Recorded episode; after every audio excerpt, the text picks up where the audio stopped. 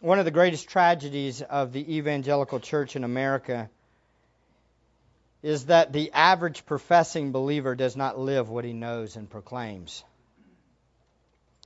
This hypocrisy has plagued the last hundred years of the evangelical church in America. Even an increase in the knowledge of God has not translated into dependent, God honoring followers of Jesus. There has been a revival of the teaching of the doctrines of grace in many pulpits in the last 20 years. However, with the revival of solid doctrine, there is still not a lot of change in the lives of those who are professing the Reformed Christian truth. The biggest problem is we don't live trusting in God's sovereign grace as much as we herald God's sovereign grace. Today, we see the opposite in Stephen's life. Stephen not only proclaimed the gospel of grace, he lived the gospel of grace. He not only proclaimed Jesus Christ, he worshiped and honored Jesus Christ. He not only understood God's grace, he displayed God's grace. He loved Christ and his neighbor until his dying breath. The last two weeks we've covered Stephen's remarkable sermon before the Sanhedrin. We saw the great sermon included a couple of features.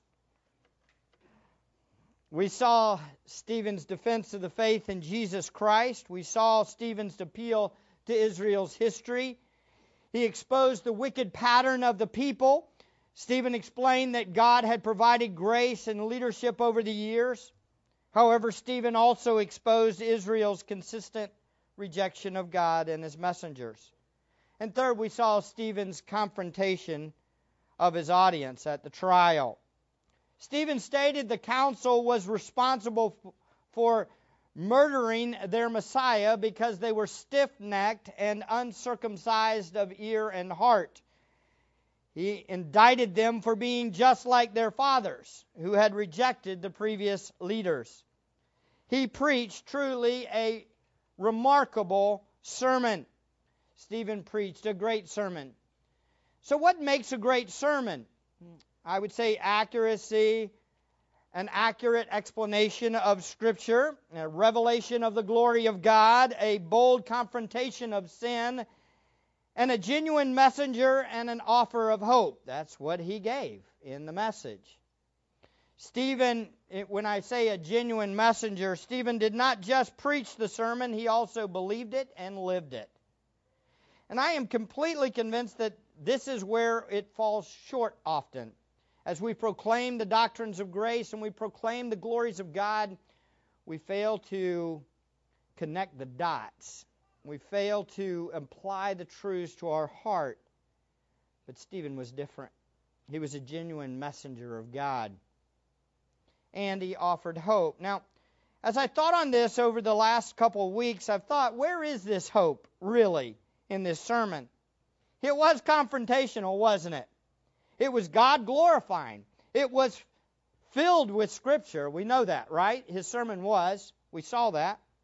But where's the hope? Yes, Stephen mentioned Jesus' death, but again, the focus was on their wicked responsibility in killing him, right? And there really wasn't a lot about forgiveness in the sermon, was there? Was there any forgiveness in the sermon at all, if you remember back? There really wasn't. It was really, you blew it. You blew it just like your fathers blew it. You say, well, Mike, then why did you say that it was a great sermon? If you say a great sermon includes an offer of hope, well, beloved, I don't think the sermon's over yet. We're still going to see the sermon going on in chapter 7, verses 54 through the end of the chapter. Today we're going to see the perfect example of living our message till the end. And this is what it's all about. Stephen's death actually, and the way he deals with his death, is actually the hope. He's offering hope through the way he dies. You'll see it as we go along. He does give hope.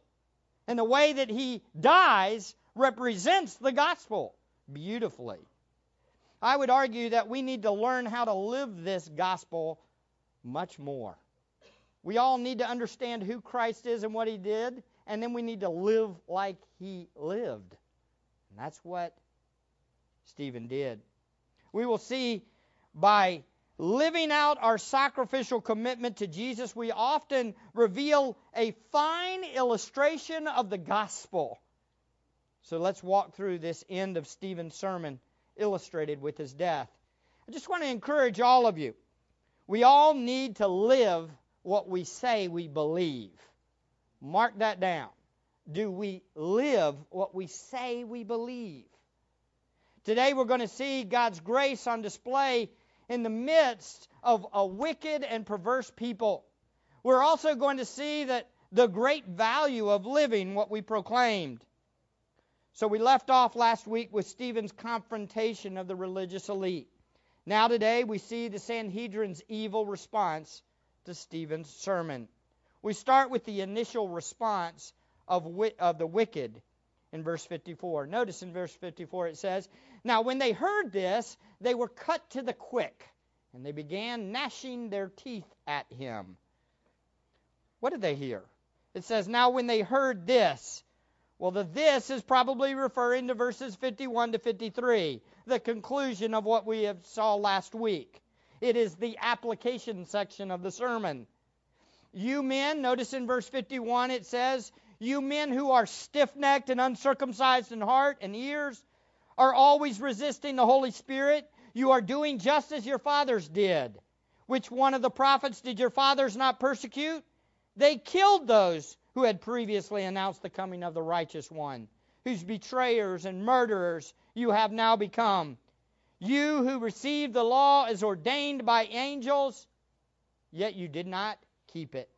Specifically, this is the, the this that they understood and they heard. When they heard this, they responded with anger.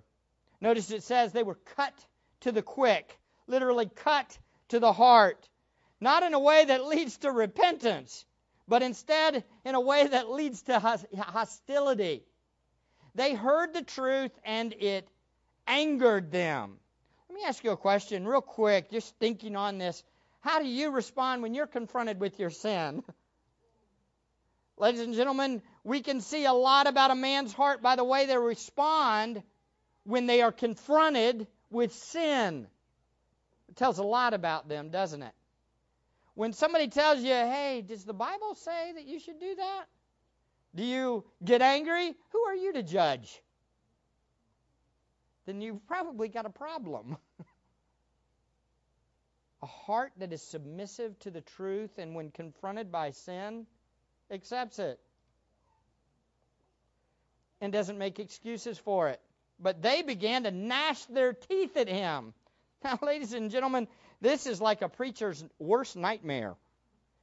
Can you imagine I'm preaching a sermon and all of a sudden I can just look out into the crowd and all of you begin to gnash your teeth at me and growl? You don't realize this, but folks, you just don't realize how much I see up here. Sometimes I go home and that night I'm laying in bed before, after a Sunday sermon and I think, man, I wonder what that person meant by that look. what in the world was going through their minds? Or when I'm preaching something very difficult and I'm going right at you. I've actually had people when I'm preaching this, and if it's you, don't worry, I don't remember who it was. As I'm preaching, you're going,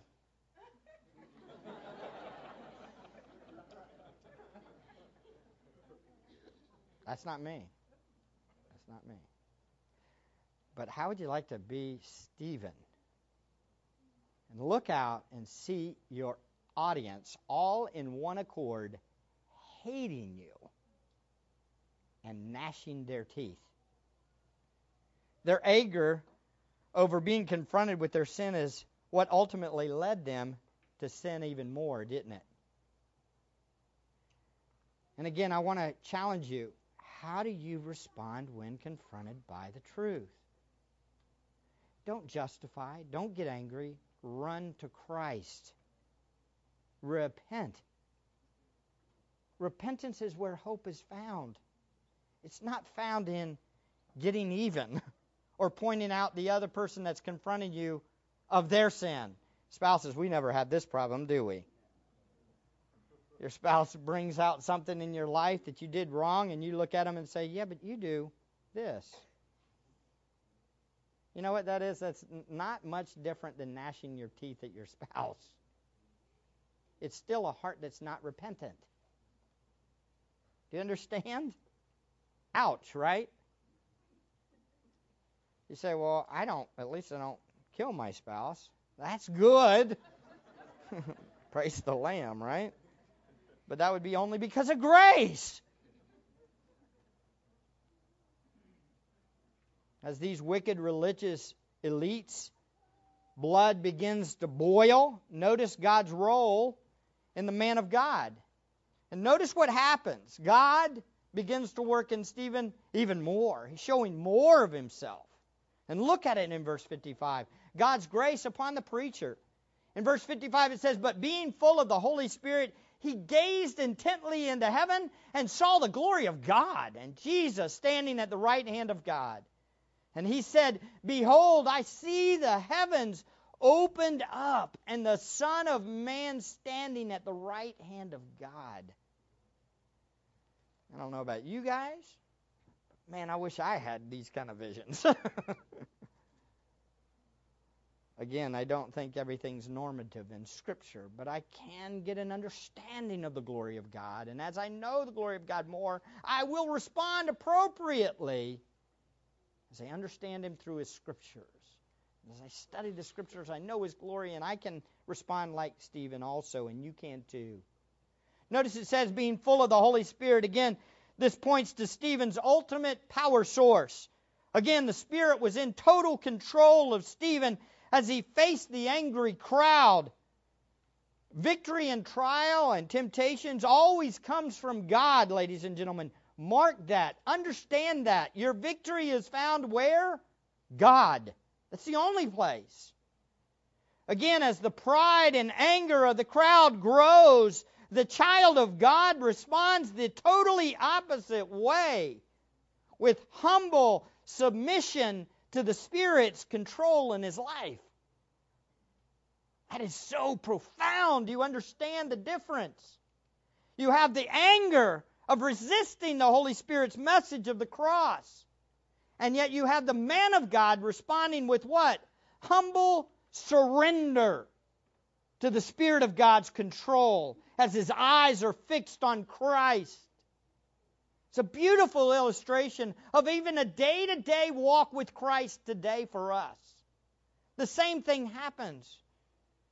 This is a crucial point for us all to take to heart. When tensions flare, humility and dependence upon God is where victory is found. Do you understand? When things get rough, when people get angry at you, when people go after you, when people confront you, when people are angry at you, what do you do? You respond with humble dependence upon God. We look to Him. Now, notice also, instead of fixing his eyes on the hostile crowd, Stephen is given a vision of what he needed to keep his eyes on the glory of God. And this is beautiful. I love how this works because God, in a sense, says, okay, you know what? I want you to get a good glimpse of me because this is the only way you're going to make it through this. Let me show you who I am, Stephen. It gives a special revelation to him. It says, because if you have your eyes fixed on me, then you're going to respond appropriately.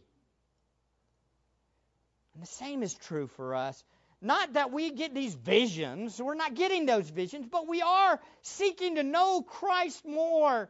And as we pursue Him through the Word of God, we get more and more of an understanding of Him. And then, faced with the trials, what do we do? We respond like Stephen. Guys, those five English reformers that died being burned at the stake didn't have visions. But they had the same God they were serving. And they had the same glory of Christ in their minds as they faced the hostility. And we can too. Notice Stephen gazed intently into heaven and he saw the glory of God. Stephen's attention was focused on God, not man. The crowd was snarling and angry, but Stephen was focused on God. In this situation, it was a special revelation from God that had his attention. Beloved, our solution when we run into trials and difficulties is no different. We need our eyes firmly fixed on Christ, the author and perfecter of our faith. We need to know and understand the glory of God. The more we study and understand the glory of God, we're going to respond appropriately because we're going to apply those truths as our hearts are fixed on Him to our circumstance. And you're going to see this is amazing. This is a beautiful display of God's glory found here, where he sees the Son of Man standing at the right hand. What he does is he shows a very important attribute of God, a very important feature and characteristics of God, so that Stephen responds the appropriate way. Now, here's the good news we have the revelation. so we know the same God, and we can respond the same way. It's not literally about what Stephen sees physically with his eyes. It's about what he knows in his heart about what he sees. And we can know the same truths as what he knew. That's why he gave us his word, so we can know these truths. So you can know the same God that he knew. And you can respond the same way as he responded. Does that make sense? That's why he wrote it down. That's why my job's amazing. Because I get to curl up in the lap of God every weekend and learn more and more about how good He is. So I can respond appropriately too when y'all snarl, snarl at me. We must fix our attention on who God is and what God has done and what He is doing. When our mind is fixed on God's sovereignty and power, we will avoid taking attacks personal. Our attention can't focus too much on what people are thinking of us. Now, that does not mean we ignore people. It means we have our attention first and foremost on God and His glory when others get hostile towards us. If we are focused on God and His glory, we will uh, respond appropriately to others. If our heart and our mind are focused on the author and perfecter of our faith, we will respond like the author and perfecter of our faith. We'll act just like Christ. And that's what Stephen does, doesn't he? We're going to see this. We're going to see this repeated throughout. This whole passage, who does he look most like? Who does Stephen look most like? Jesus. He's focused on him, and he becomes just like him. His attention is on the Savior. But here we see God gave Stephen an extra measure of grace. He literally gave Stephen a glimpse into heaven. God gave Stephen a glimpse of his glory. This vision appears to be only for Stephen. Nobody else appears to have seen it. Stephen was seeing the glory of God, and the glory of God is further described, notice, by Stephen himself Jesus, the Son of Man, standing at the right hand of God. Now, in light of Exodus 33, where God had said, No one can see me and live, this is pretty significant, isn't it? Stephen seeing the glory of God. How? Answer Jesus Christ died for him. And he had a perfect high priest, and he was able to come in to the Holy of Holies. Literally, to see God. Do you understand? That's heaven. It's what we're going to do. We're going to see God. Why? Because of Christ. Because what Christ had done for him. There are two key pass- or uh, points from this vision. First, the righteous one, whom the people had murdered, is in the presence of God. What's that imply? When he says this, Behold, I see the heavens opened up and the Son of Man standing at the right hand of God. They knew who he was referring to. He's referring to Jesus, the one that we murdered. What does that imply about Jesus? He was the righteous one. It also points to the reality that Stephen is understanding and, and, and, and fully uh, focused on Christ and what he's saying is true and that he knows God too. They're the ones that are in error, but he's the one that really understands because he sees God. Stephen is getting a live illustration of what he was proclaiming. Jesus, the righteous one who died and rose from the dead, is now ruling and reigning in heaven. And again, this is what Stephen needed to have his mind fixed on, his heart fixed on, as he faced his horrific death by the hands of godless men. Yet at the same time, Stephen began to explain what he was seeing. And notice he says, Behold, I see the heavens opened up and the Son of Man standing at the right hand of God. Stephen's explanation of seeing the glory of God would have both shocked and infuriated those listening. They, that made him more mad. He says, I see Jesus, the Son of Man, the phrase that Jesus had used numerous times in the last days of his ministry, and pointed to the fact that he was the Son of Man. So they knew who he was referring to. And for him to say this, this was, ah, be quiet, Stephen. He saw the glory of God. And who was sharing in the glory of God? None other than the one they had killed, the Son of Man. This was the title, like I said, Jesus had referred to himself. Daniel 7 is probably where it's referring to, referring back to. This vision revealed Jesus was sharing in the glory of God. It revealed Jesus' deity and his supreme authority. Jesus was literally standing at the right hand of God. Now, I've even heard this prayed lately. Some of uh, I've heard people say they've made more out of this than I think they should. Uh, no, I don't think Jesus is giving Stephen a standing ovation because Stephen had given such a masterful sermon. I don't think this is a standing ovation from Jesus. That's called bringing our culture into your reading of the Bible. It's not what he's talking about there. I believe the point is is Jesus standing is more to point to his active and engaging participation in the moment. He's attentive and he's active. And after all, the right hand of God is the seat of judgment and rulership.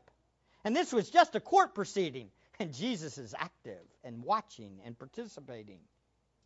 So, having him stand at the right hand of God pointed to his active participation in his position of sovereign ruler and judge. In other words, by Stephen saying, Behold, the Son of Man standing at the right, of, right hand of God, he was saying, in effect, Whoa, whoa, you condemn that man. You are going against the ruling judge. And he is active and he's taking note. At the same time, by Jesus doing this and having this and giving this glimpse to Stephen, he's saying, in effect, Stephen, you got it right. I am the sovereign Lord, and they murdered me, and I'm now ruling and reigning. In other words, Stephen saw and into heaven and saw Jesus actively participating in his sovereign rulership. In a sense, Stephen got a glimpse into the Lord's sovereign authority in action. My friends, this is exactly what Stephen needed in order to respond appropriately to what was coming up. At the same time, this is the preacher's greatest desire to have God at the end of your sermon with a supernatural revelation of Himself say, Yep, that's exactly what I want you to know. This is about me. And you preached me. God has literally given Stephen a glimpse into heaven to give Stephen his conclusion to his sermon. Again, Stephen had confronted them with their sin. He had boldly stated they had murdered the righteous one. Now, God was saying through this vision, the righteous one is not only alive, but he is actively reigning in heaven right now. For the preacher, this would be a giant rush of supernatural joy. And for someone who is facing a horrific death, this was exactly what needed to be on the martyr's mind before he was killed. Oh, take note, listen closely, hear me. We talk about the sovereignty of God, we talk about the sovereignty of our Lord Jesus, but we must trust in that truth when we face our difficulties. It is that truth buried deep in our soul and trusting in is when we survive in the moments of difficulty. It's only that. That's why God says, Look, let me show you the sovereign Lord who is reigning. Look at him. Look at his position. The right hand of the Father means he's the authority, he's in control, and he's standing, he's active. Look at him. Take note of him. Now, when your world crashes down behind you or around you, trust him. And that's what happens. As we, but as we know, this is not what the council wanted to hear, did they? they saw Jesus as a blasphemer who deserved to die.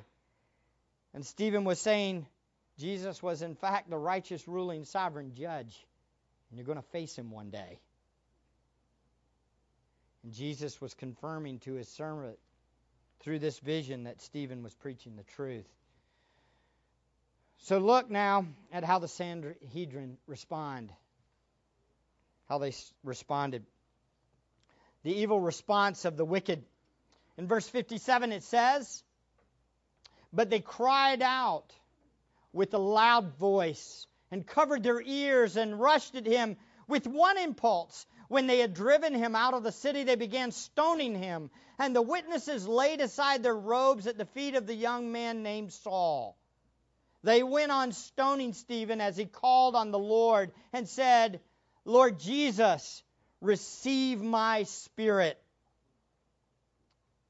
Notice it starts with, but they cried out with a great voice or a loud voice. Again, that adjective for Stephen shows up. The adjective great shows up again in the narrative concerning Stephen, but this time it's describing the enemy's response to him. The idea here is, is they were would, were done with Stephen's sermon. I've had enough of you. They cried out with a great outburst of rage.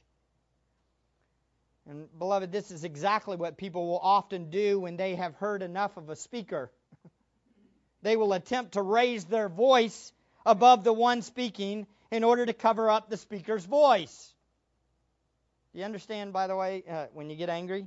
Just a little side note on this when you get angry in that that that idol of anger and self-control, you you you want to rule everything. When you get angry and you speak louder than the one you're talking to, ultimately is you trying to dominate the person that you're talking to.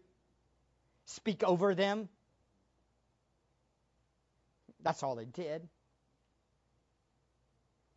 This was so no one else could hear him. I'll shut him up. You know how I'll shut him up? I'll speak louder than him. I'll scream louder than him. I find this almost like childlike behavior, isn't it? They almost look like kids. Or a, a, child when he's getting picked on, he sticks his fingers in the ear, right? He goes, la la la la la la la la, I don't hear you. Isn't that what they do? It's crazy, isn't it? This is exactly what these guys are doing. And these are the leaders of Israel at the time. It says literally they stick their fingers in their ears. They cover their ears. It's almost comical, isn't it? Here you have a man that's probably younger than most of the guys speaking, and he's speaking wisdom and truth and the older ones in the crowd stick their fingers in their ears and act like a child. Why? Because they had had enough. They hated that name. And they were going to silence him no matter what. We will hear no more from you. In fact, their rage led them to unite with one purpose. This is totally amazing because the Sanhedrin was known for arguing. There were divisions within the group. They hated each other. Often they would fight. But there was unity in this hatred of Jesus. And they came together in one purpose. It's interesting, the same word is used to describe the church's unified commitment to the truth earlier in Acts. That same word, unified with one purpose, with one impulse. Now the word is used to describe the council's unified commitment to Stephen's death. And notice it says, when they had driven him out of the city, they began stoning him. Now, you know, it's, it's sometimes when you're reading through your Bible, uh, y'all find yourself doing this. I, I, find myself doing this often. When I'm just reading through the Bible, I, I kind of read over passages like this. You, you know, yeah, he got stoned to death. And then next, and Saul was there. And then, oh, oh, and yeah, and here. You know, it's just the next thing. Just stop and meditate for just a second what it means to be stoned to death. Do you understand? As the scene unfolds, we see more and more evil from these men. Being confronted with their sin and being confronted with the truth of Jesus, it produces rage. I think we don't see this much, so we might be tempted to think, well, these guys were particularly wicked. If they stoned somebody to death, they must really be wicked, right? But my friends, this is how everyone we confront with the gospel would respond outside of God's grace. If they knew they could get away with killing us, they would do it. It's a fact. You say, not, no way. Not my family, not my friends. Oh, really? All you got to do is spank a three or four year old and you'll see it. The reality is this the human heart hates, hates God. And it wants God out of their lives. These were men in positions of authority. They were full of themselves and they hated Jesus. They had been confronted for the last time in their minds, so they snapped. And not just one of them, but the whole group appears to snap all at the same time. When you stop and think what it would take to kill a person with a stone or with stoning, what would that be like? Can you imagine the horrific scene? Just just comprehend that for just a second. Think. Somebody's sitting there tossing stones at you. One or two stones would not have been enough to kill Stephen, right? I mean, he would have had to be pummeled with them. It also appears that for at least a little bit of time, Stephen remained standing as they threw the stones at him. You can see this as they went on stoning, and then verse 59 and 60, you'll see eventually he kneels down.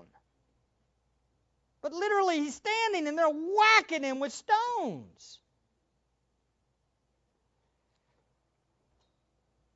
This is where our rage takes us. This is where our idol of being ruler over all takes us. Do you understand? When you say, He will not be my king, that's where your idol takes you in rage.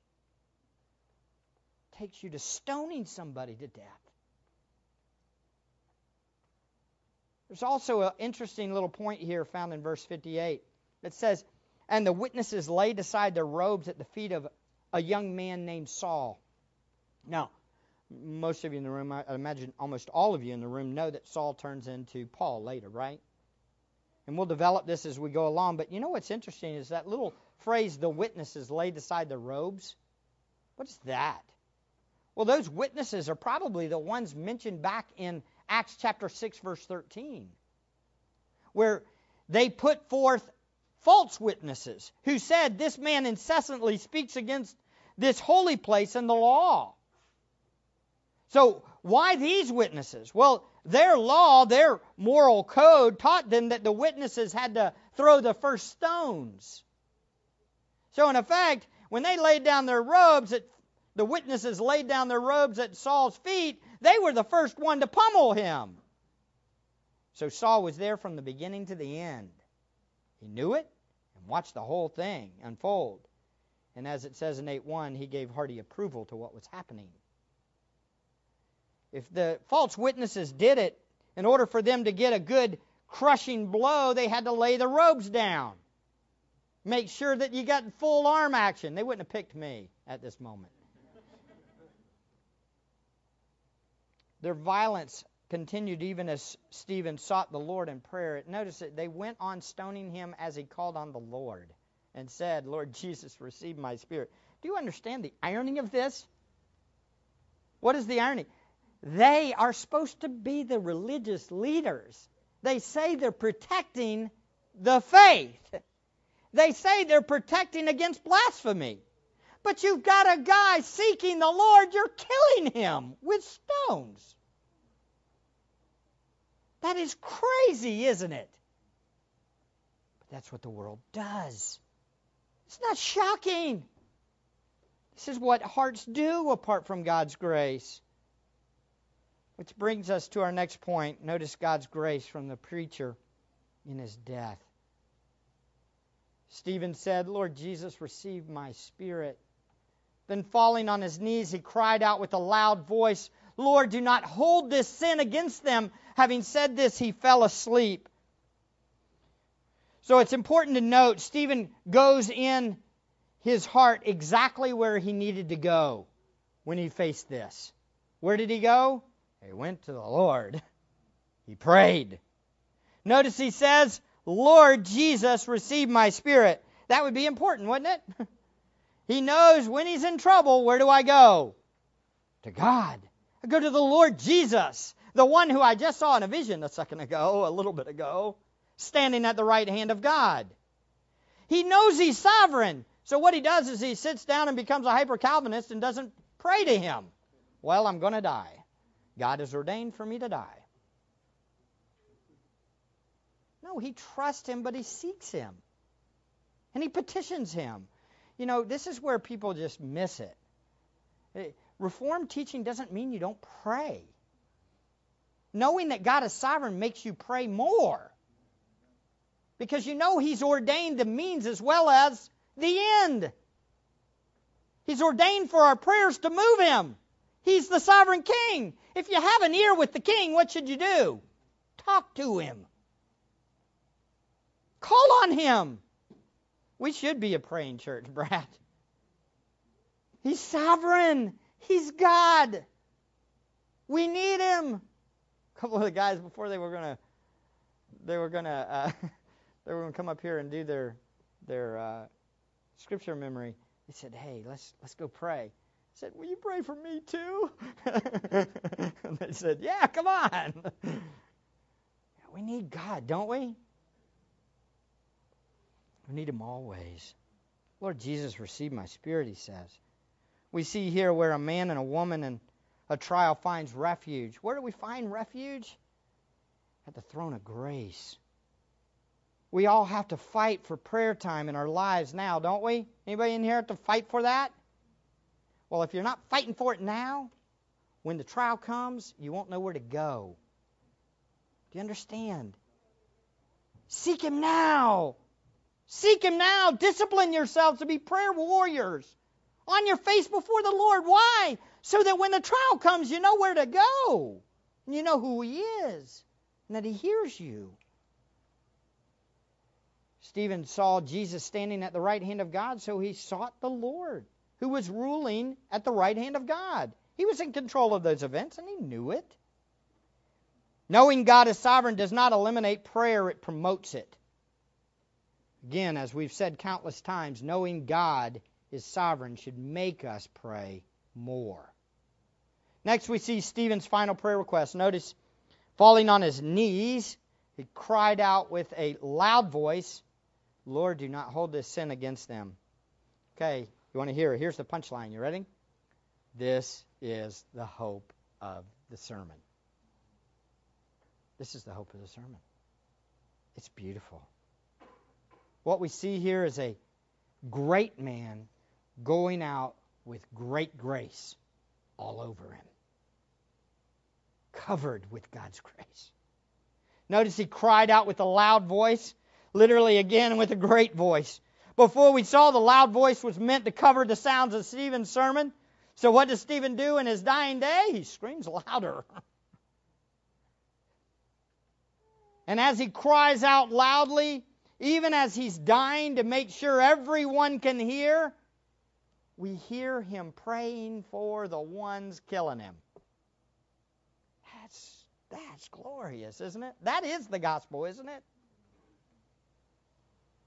What a final request!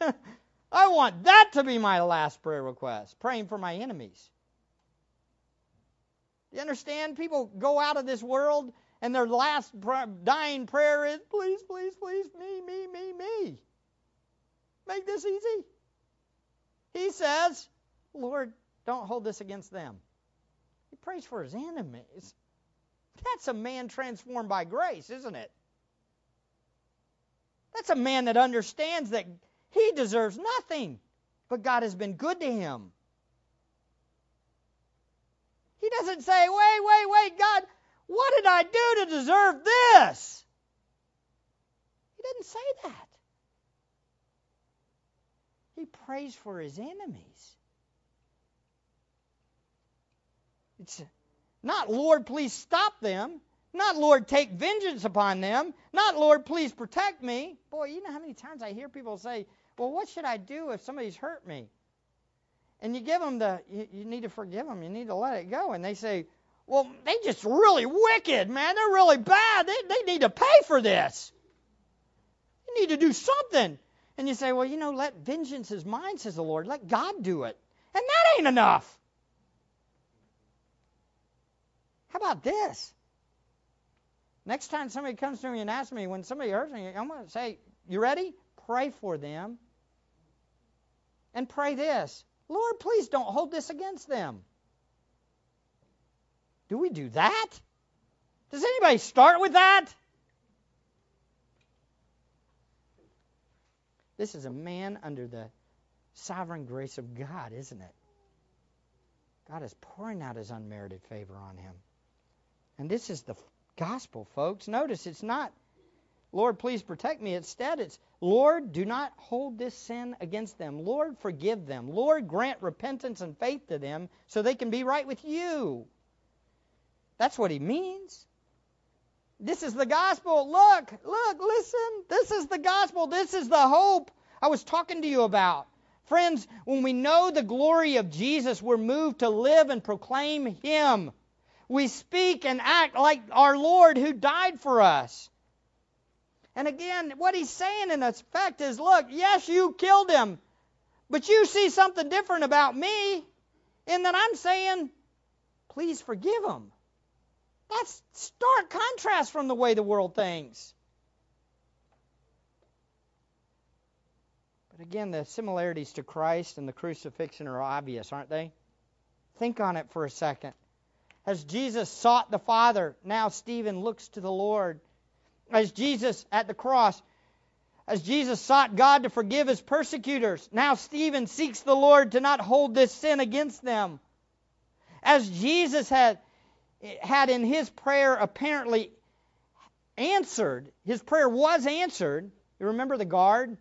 He prayed for them, don't hold this against them, and he says, This is the Son of God truly this is the Son of God? It appears the same thing happens with Stephen because Saul's sitting there watching the whole thing. And in effect, what's Stephen have? He has an answered prayer eventually. The very God that he says, please do not hold this against him, he calls out to God for that guy, and that guy gets what? Saved.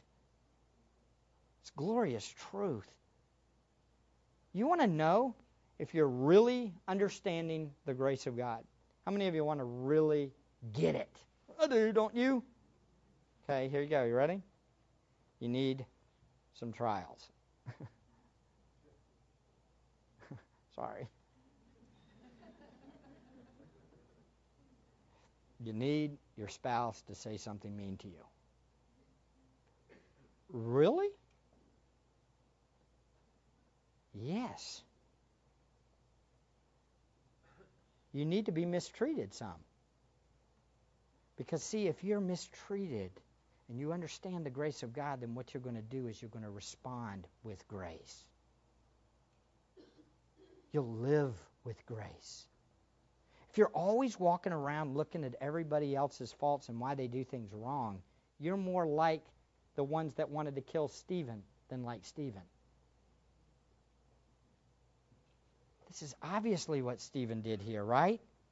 And how long should we demonstrate this grace towards others? how long? Till you breathe your last. Just like Stephen. That's how we're supposed to act. Till we die. Just like Jesus did before him. Having said this, it says, he fell asleep. After he said, Don't hold this against them, he died. I want to be like this. How many of you want to be like this? But are you willing to take the stoning and be like it? That's where we had the problem, right? We say, I want to be like Stephen until the first stone comes. And then I don't want to be like Stephen anymore. Get me out of here now. Unfortunately, we don't even get stones. We just get a little verbal jab. And we're out of there. Especially in our culture that thinks that we deserve life, liberty, and the pursuit of happiness and everything beautiful. After all, I should be treated well, right? We're not ready for this, are we? You know, I'm almost convinced, though, the more I go about this and the more I walk with the Lord and the more I see things unfolding in our country, I know why there's a re- reformation of God's sovereign grace right now. I really believe it's preparation. I'm completely convinced. If you don't understand the sovereign grace of God, you are going to fall. It's going to be ugly. You better understand it. And you better embrace it.